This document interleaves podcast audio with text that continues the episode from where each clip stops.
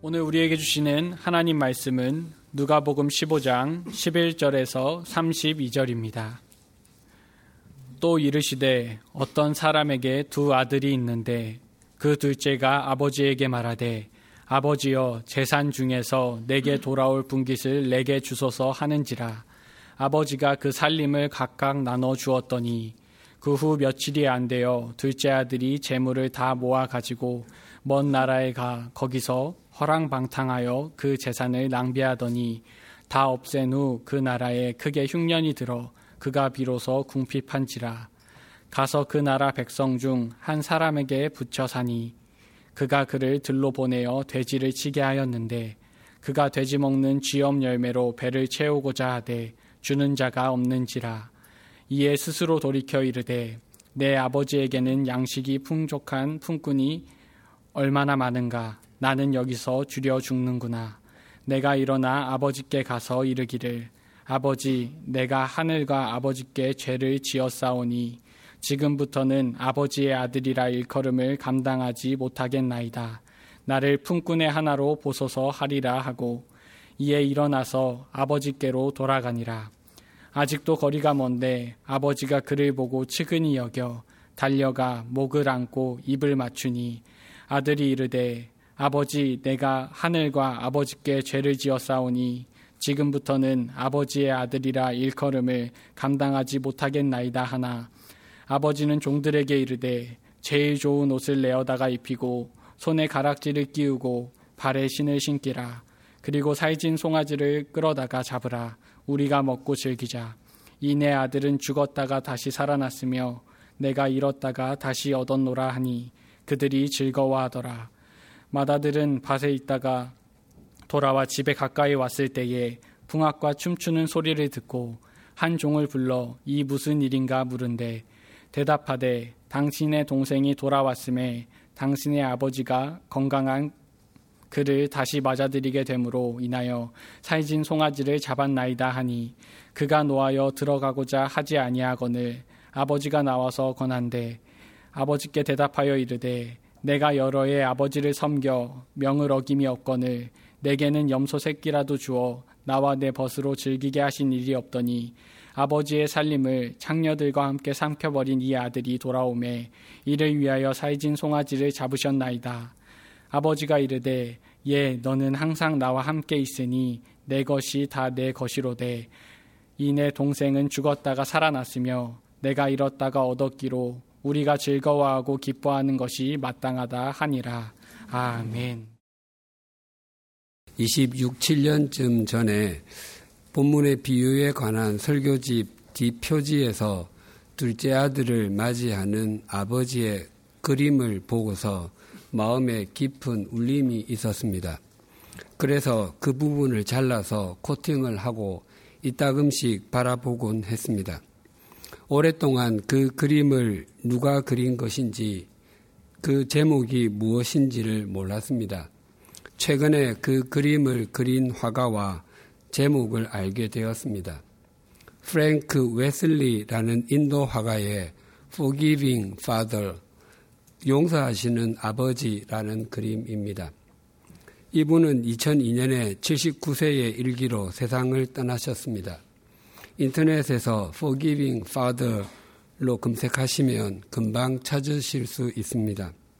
그 그림은 몹시 마른 아들이 아버지에게 안겨 있습니다. 특히 앙상하게 남은 팔은 아버지를 잡지도 못하고 축 늘어져 있습니다. 그 팔을 보면 하나님 아버지 앞에서 힘을 빼야 한다는 것이 무엇인지 우리 사람이 얼마나 무기력한 존재인지를 확인하게 됩니다. 그리고 아버지도 가슴이 북받쳐 아들의 얼굴을 제대로 보지 못하고 아들의 어깨에 얼굴을 묻고 있습니다. 자식을 위한 아버지의 사랑이 진하게 느껴집니다. 아버지는 한쪽 팔로는 아들의 머리를 붙잡고 또 한쪽 팔로는 아들의 어깨를 아들의 등을 붙잡고 있습니다. 나이가 많이 든 탓에 주름이 많고 아주 거칠지만 오랫동안 일을 했기 때문에 아주 튼튼해 보입니다. 그 튼튼한 팔로 아들을 붙잡고 있습니다. 우리가 지치고 힘들어 할 때 하나님께서 우리를 강한 팔로 붙들어 주시며 내가 너를 굳세게 하리라 참으로 너를 도와주리라 참으로 나의 의로운 팔로 너를 붙들리라 라는 말씀이 생각나게 합니다. 그 그림을 찬찬히 들여다 볼 때마다 가슴이 점이지 않았던 적이 없었습니다. 외롭, 지치고 힘들 때, 외로움과 소외감이 밀려올 때 저와 동행하시는 또 저를 품고 계시는 하나님에 대해서 생각하곤 했습니다. 또한 제가 무언가를 자랑하고 싶다는 마음이 들 때도 그 그림을 들여다보면 제 출발이 어떠했으며 지금까지 하나님께서 어떤 은혜를 베풀어 주셨는지를 생각했습니다. 그러면 지금의 나의 모습은 나의 힘이신 하나님의 은총이다라는 것을 인정하지 않을 수 없게 됩니다. 몇 해 전 비슷한 시기에 같은 책을 두 번 선물 받은 적이 있습니다. 네덜란드 가톨릭 영성 신학자이자 하바드 대학의 신학부 교수였던 헨리 쓴 탕자의 귀향이라는 책이었는데 그 책은 렘브란트의 탕자의 귀향이라는 그림을 보고 묵상한 내용입니다. 그 그림은 나우엔의 인생을 바꾸어 놓았습니다. 1983년 나우엔 교수는 프랑스에 있는 작은 마을의 라르시, 라르시는 우리말로 방주라는 뜻입니다. 라르시라는 장애인 공동체에서 몇 개월을 보낸 적이 있었습니다. 그 공동체 사무실을 찾았다가 문에 붙어 있는 한 그림을 보고서 이전에 느끼지 못했던 평안함과 감동을 느꼈습니다. 나오엔 교수는 사무실을 찾은 이유, 이유를 제쳐놓고 사무 여직원에게 저 그림에 관해서 설명 좀 해 주십시오라고 말했습니다. 그러자 그는 아, 저 그림은 렘브란트의 탕자의 귀향이라는 그림의 복사본입니다라고 했습니다. 당시 나오엔 교수는 계속된 강연으로 탈진 상태에 있었는데 그 그림에서 받은 감동의 잔상이 오랫동안 떠나지 않았습니다. 탕자의 귀향 원본 그림은 러시아 세인트 페테스부르크에 있는 에르미타주 왕궁 미술관에 있습니다.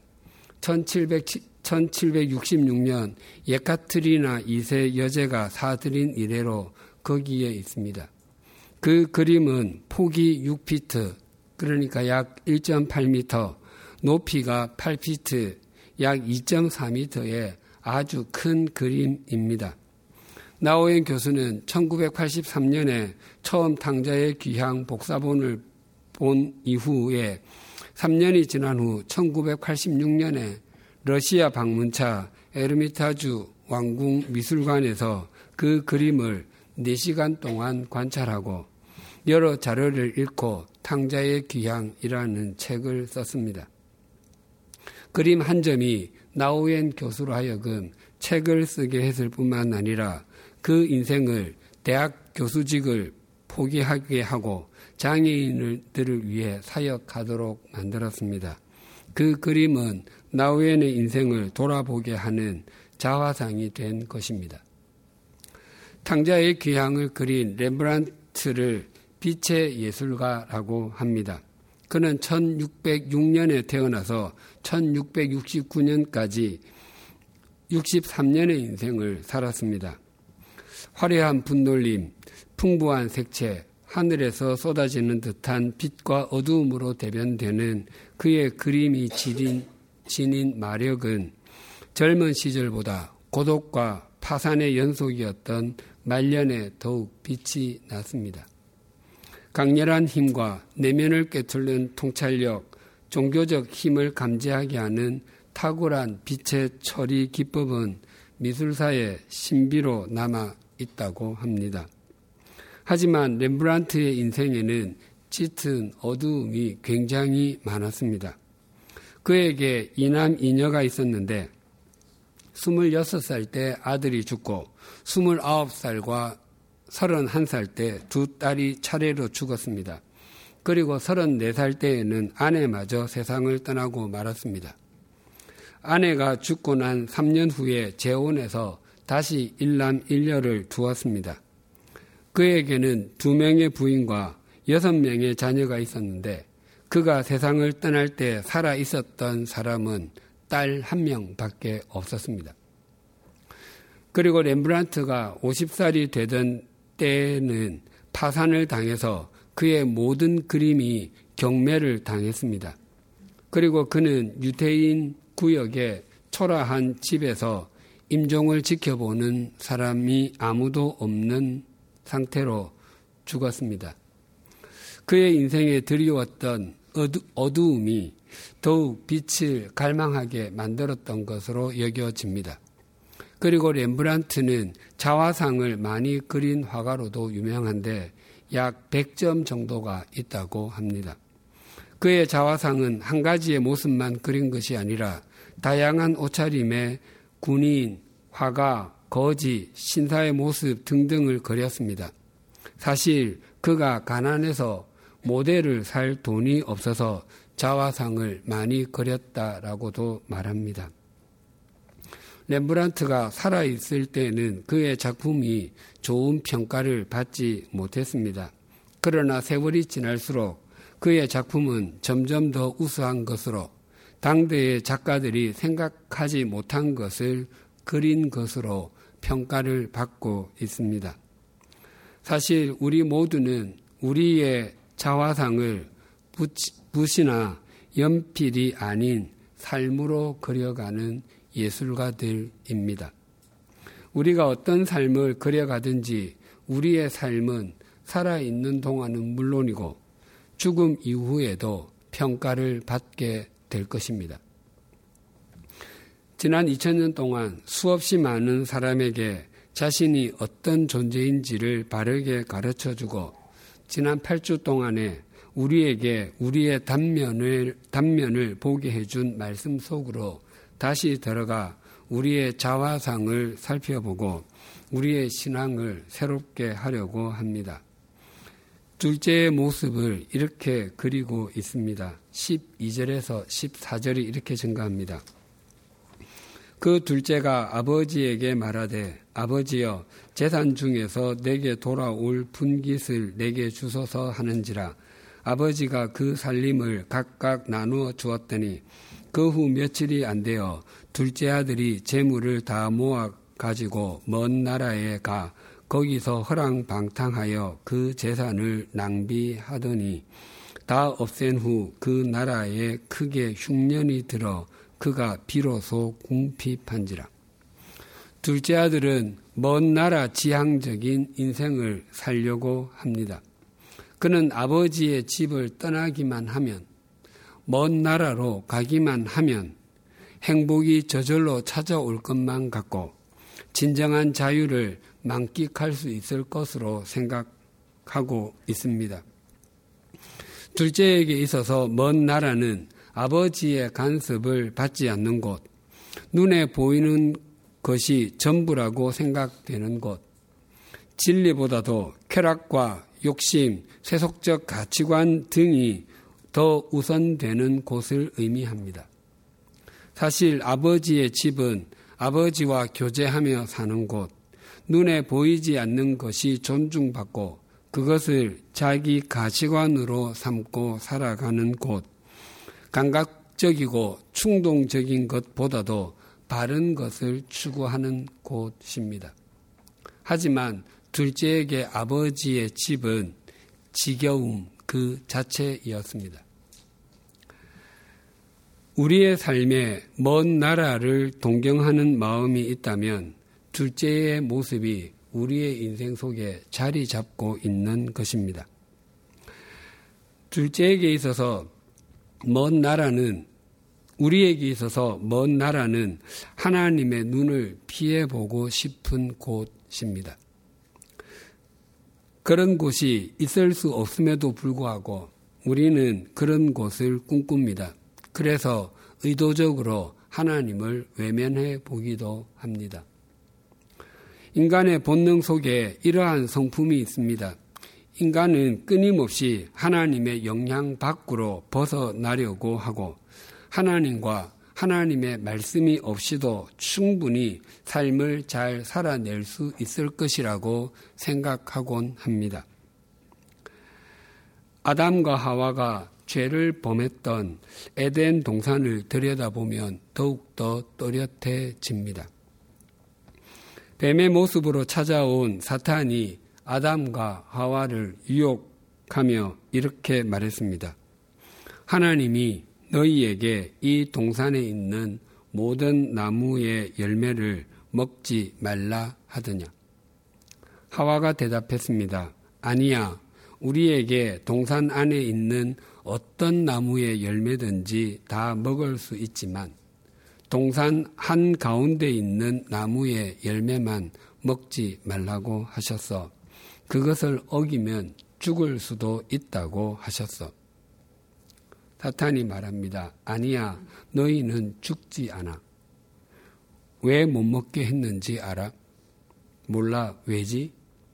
그것을 먹으면 너희가 하나님과 동등하게 되기 때문에 먹지 못하게 했어.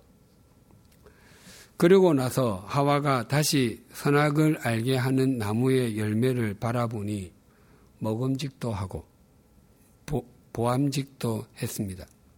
뿐만 아니라 지혜롭게 할 만큼 탐스럽게 여겨졌습니다.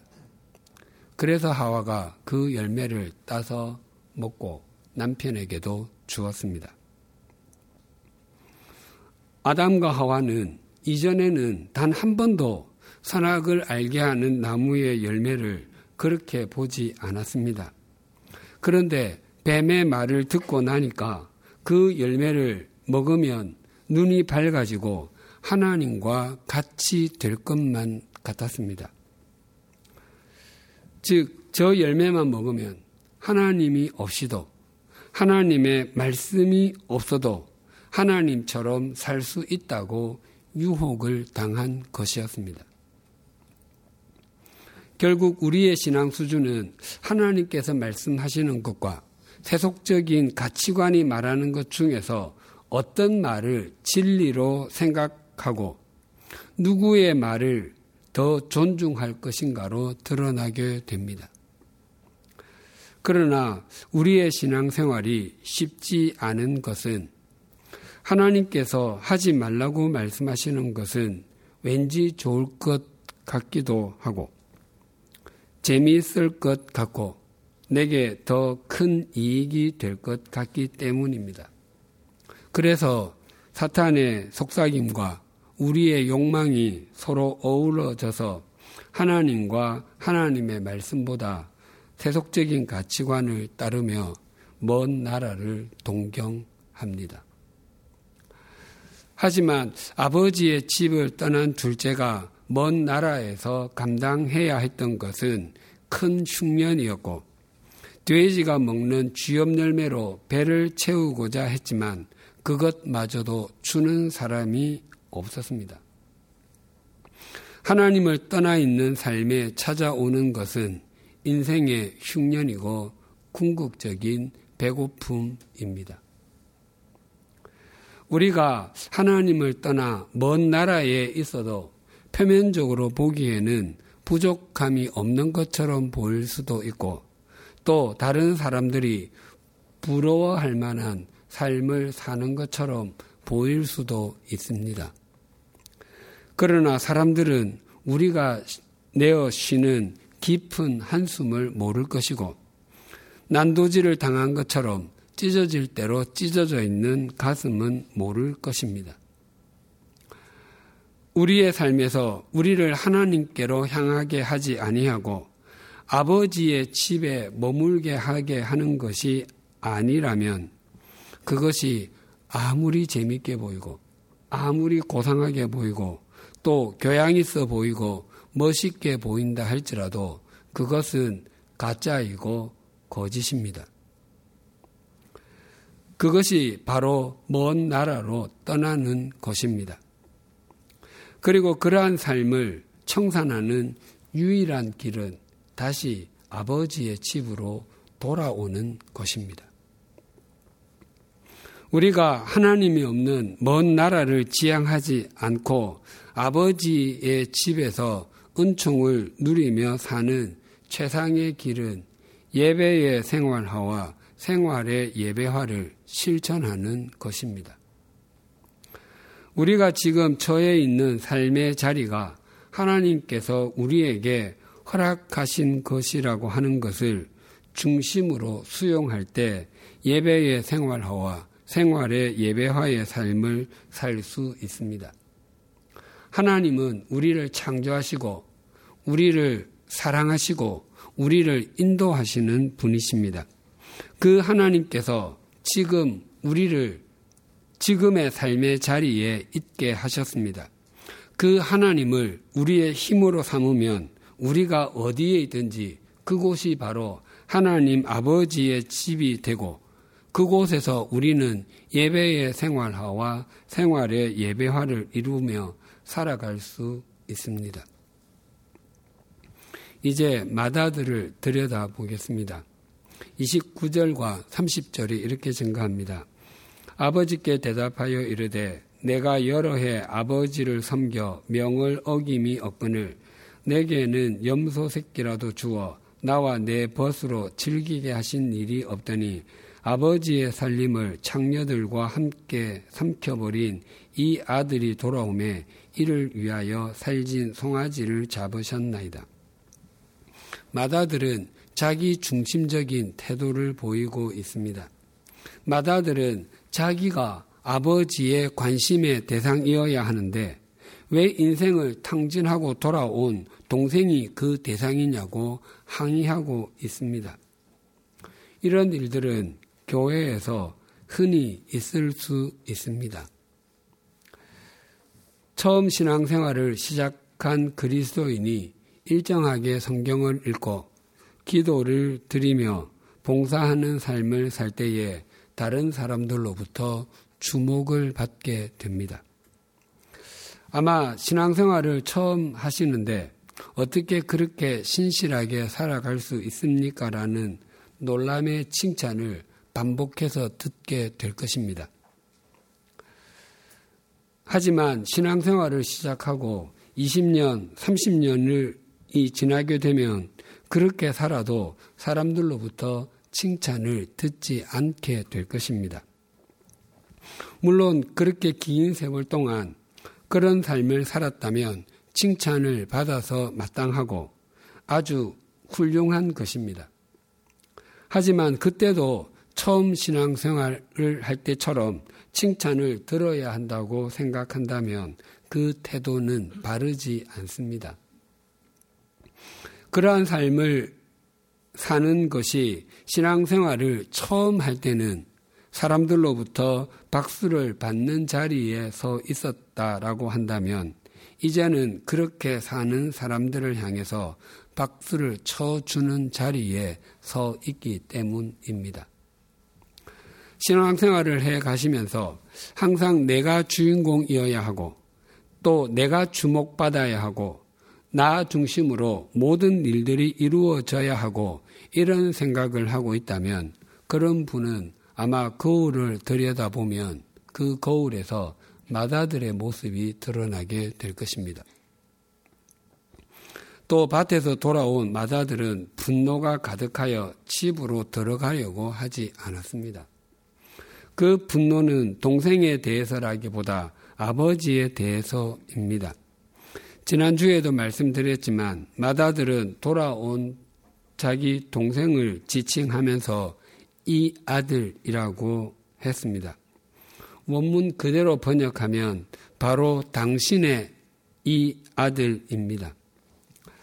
신앙생활을 하면서 이런 분노가 문득문득 우리를 찾아올 때가 있습니다.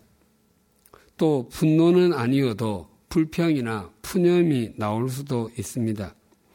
내가 이렇게 신앙 안에서 열심히 살려고 하는 것이 무슨 의미가 있는가 하는 생각이 드는 것입니다. 하나님, 제가 신앙 안에서 바르게 그리고 열심히 살아야 하는 것 알겠습니다. 그런데 때때로 피곤하고 힘듭니다. 하나님의 나라에 대한 소망이 흔들리는 것도 아니고 하나님께서 다른 사람에게 더 잘해 주시는 것처럼 보이는 것에 불만이 있는 것도 아닙니다. 그냥 힘이 듭니다. 기쁨도 있고 감사도 있습니다. 하지만 갈수록 바르게 신앙생활 해 가는 것이 어렵게만 여겨집니다.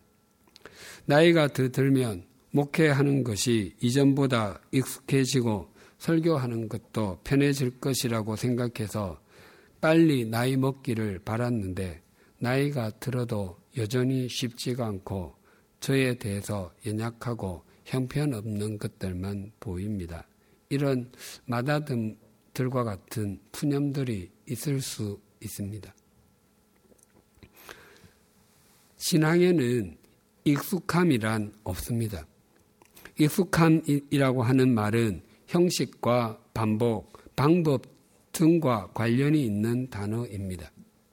하지만 하나님과 우리와의 관계는 기계적이지 아니하고 인격적입니다. 하나님은 어떤 특정한 방법으로 다룰 수 있는 분이 아니십니다. 우리가 하나님과 하나님의 말씀에 의해서 다루어집니다. 우리가 하나님께 잘 다루어지면 질수록 우리는 맏아들의 오류에서 벗어날 수 있습니다. 우리가 맏아들의 역할을 올바르게 잘 하는 것은 밑가지로 사는 것입니다. 성경 다른 본문에서의 맏아들과 둘째는 문자 그대로 1번과 2번을 뜻하는 말로 표현이 됩니다. 그런데 오늘 본문에 나오는 맏아들과 둘째 아들의 문자적인 의미는 1번과 2번이 아닙니다. 맏아들의 문자적인 뜻은 나이 먹은 사람, 어른이고, 둘째는 젊은 사람, 새로 나온 것입니다. 즉, 맏아들이 먼저 나온 가지라고 한다면, 둘째는 새로 나온 가지를 뜻합니다. 모든 나무에서 먼저 나온 가지 위에 새로운 가지가 나옵니다. 그래서 먼저 나온 가지가 튼튼하게 받쳐주고 있을 때 그 위에서 새로 나온 가, 가지가 튼튼하게 자라갈 수 있습니다.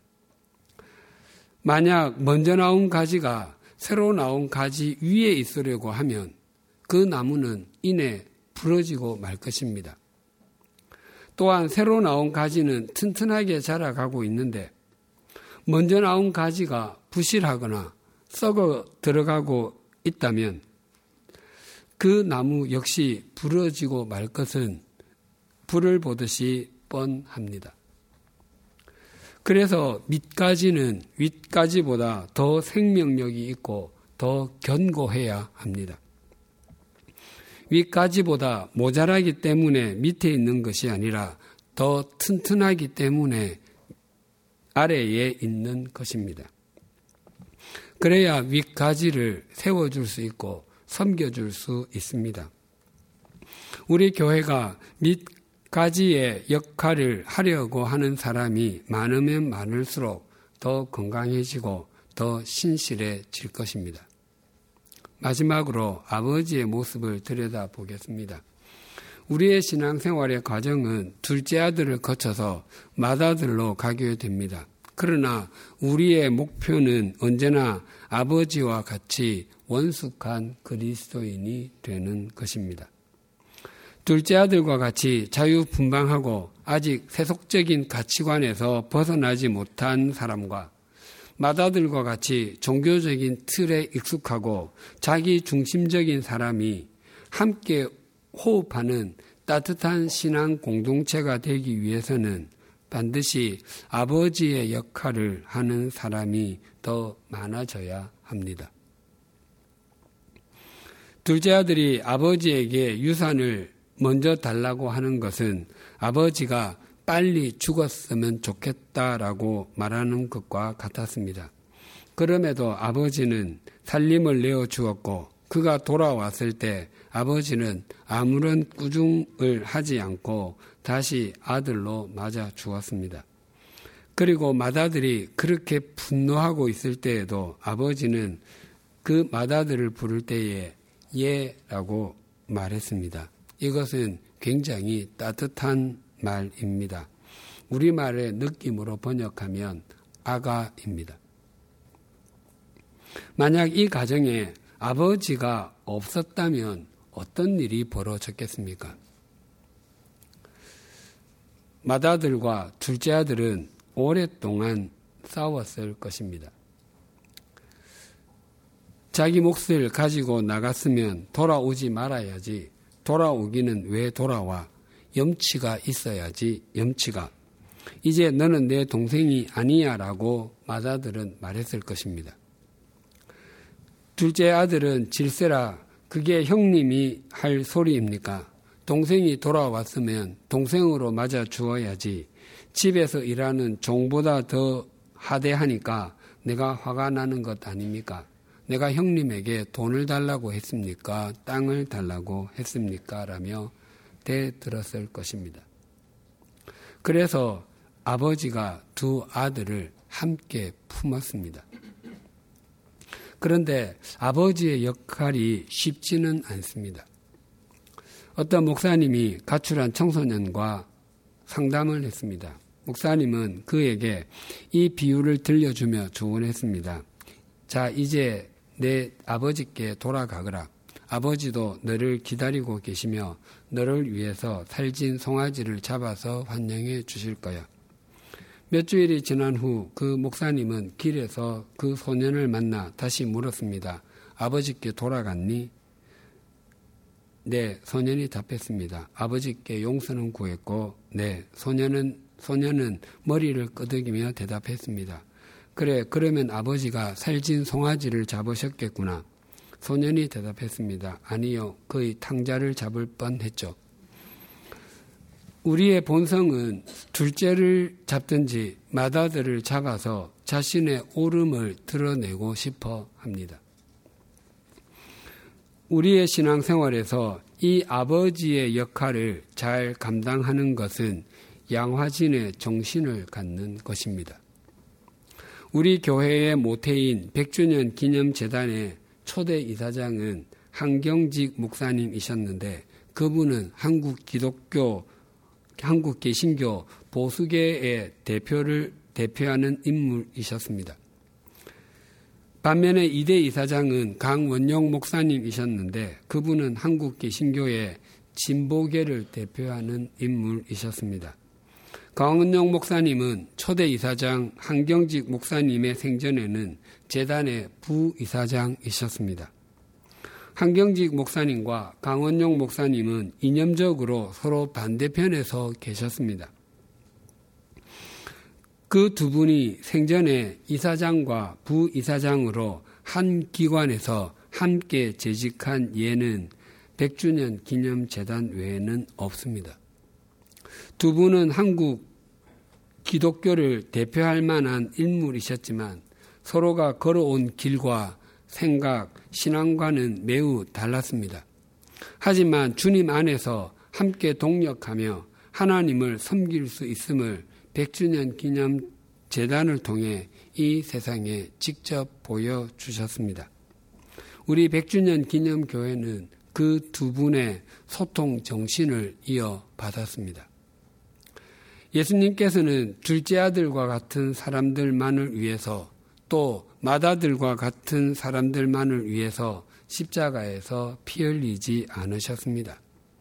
예수님께서는 보수주의자나 진보주의자 어느 한쪽 진영만을 위해 십자가를 지지 않으셨습니다. 오른팔로는 둘째 아들과 같은 사람과 보수주의자를, 왼쪽 팔로는 맏아들과 같은 사람과 진보주의자를 함께 품으시기 위해서 주님의 두 팔에 못이 박히셨습니다. 나 자신뿐만 아니라 나와 다른 사람을 영원히 살려주시기 위해서 예수님께서는 십자가의 제물이 되셨습니다. 예수님은 남녀노소 빈부 기천을 가리지 않으시고 모두를 위해서 십자가에서 피 흘려 주셨습니다. 그래서 예수님은 특정한 사람, 특정한 지역, 특정한 그룹만의 주님이 아니라 모든 사람의 그리스도가 되십니다. 우리는 오늘까지 9주 동안 집을 나간 둘째 아들을 기다리는 아버지의 비유를 나누었습니다.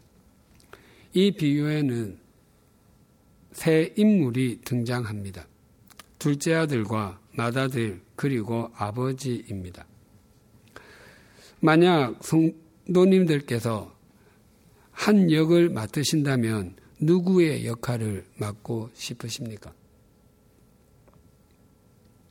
아마 많은 분들이 둘째 아들의 역을 맡고 싶어 하실 것입니다. 왜냐하면 그동안 자신이 가장 많이 동일시한 인물이기도 하기 때문일 것이고 아버지가 무조건 품어 주시는 것이 좋기도 하기 때문일 것입니다.